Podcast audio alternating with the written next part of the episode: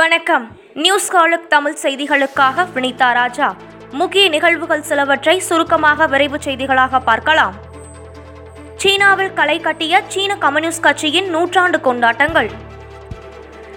எகிப்து நாட்டில் உருவாக்கப்பட்டுள்ள கார் வடிவ படகின் சோதனை ஓட்டம் நேற்று நடந்தது. நீரில் சீறி பாய்ந்த கார் படகு அந்நாட்டு சுற்றுலா பயணிகளை வெகுவாக கவர்ந்தது. அலெக்சாண்ட்ரியா கரிம் அமீன் மன்சாவி ஆகியோர் கூட்டாக இணைந்து இதனை உருவாக்கியதாக தகவல் கூறுகிறது.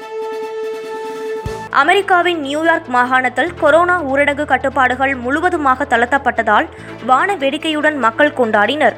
எழுபது சதவிகித மக்களுக்கு கொரோனா தடுப்பூசி செலுத்தப்பட்டுள்ளதாக நியூயார்க் ஆளுநர் ஆண்ட்ரூ கியூமோ கூறியுள்ளார்.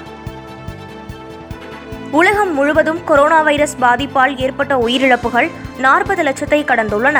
அதிகபட்சமாக அமெரிக்காவில் சுமார் ஆறு லட்சம் பேரும் பிரேசிலில் சுமார் ஐந்து லட்சம் பேரும் இந்தியாவில் சுமார் நான்கு லட்சம் பேரும் உயிரிழந்துள்ளனர்.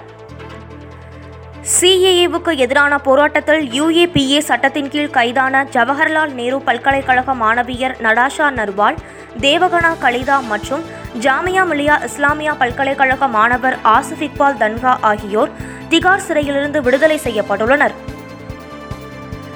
தேசிய நோய் கட்டுப்பாட்டு மையத்தின் அறிக்கைப்படி போபாலில் கோவிட் நைன்டீன் நோயை உண்டாக்கும் புதிய வகை கொரோனா வைரஸ் கண்டறியப்பட்டுள்ளது என்று போபால் மருத்துவ கல்வி அமைச்சர் கூறியுள்ளார்.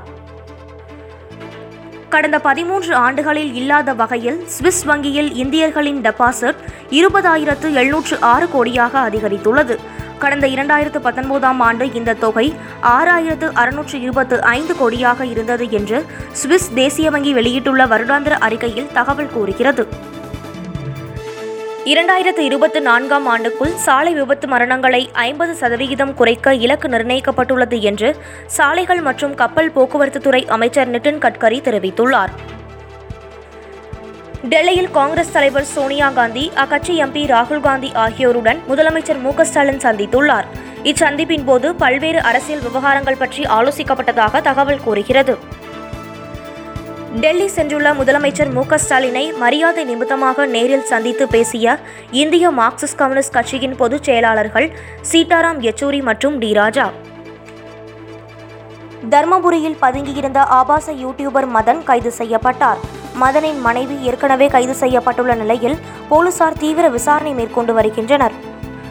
நடிகை அளித்த மோசடி புகாரில் அதிமுக முன்னாள் அமைச்சர் மணிகண்டனை பிடிக்க இரண்டு தனிப்படைகள் அமைக்கப்பட்டுள்ளது. முன்ஜாமீன் வழக்கு நீதிமன்றத்தில் தள்ளுபடி செய்யப்பட்ட நிலையில் மணிகண்டன் தலைமறைவாக உள்ளார்.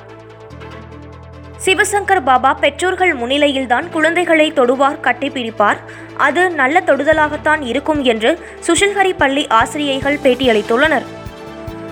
உலக டெஸ்ட் கிரிக்கெட் சாம்பியன்ஷிப் இறுதிப் போட்டியில் இந்தியா நியூசிலாந்து அணிகள் பல பரீட்சை இங்கிலாந்தின் சவுதாம்டன் நகரில் இந்திய நேரப்படி இன்று பிற்பகல் மூன்று முப்பது மணிக்கு தொடங்குகிறது. நார்த் மாசிடோனியாவுக்கு எதிரான யூரோ கோப்பை கால்பந்து போட்டியின் இரண்டாவது சுற்று ஆட்டத்தில் இரண்டுக்கு ஒன்று என்ற கோல் கணக்கில் உக்ரைன் அணி வெற்றி பெற்றது. உக்ரைன் வீரர்கள் ஆன்டி ரோமன் ஆகியோர் இருபத்து ஒன்பது முப்பத்து நான்காவது நிமிடங்களில் கோலடித்து அசத்தினர். பெட்ரோல் டீசல் விலை அதிகரித்துள்ளது. இன்றைய நிலவரப்படி பெட்ரோல் லிட்டருக்கு தொன்னூற்றி எட்டு ரூபாய் பதினான்கு காசுகளாகவும் டீசல் லிட்டருக்கு தொன்னூற்றி இரண்டு ரூபாய் முப்பத்தோரு காசுகளாகவும் உள்ளது. இத்துடன் இந்த செய்தி தொகுப்பு நிறைவடைந்தது. நன்றி வணக்கம்.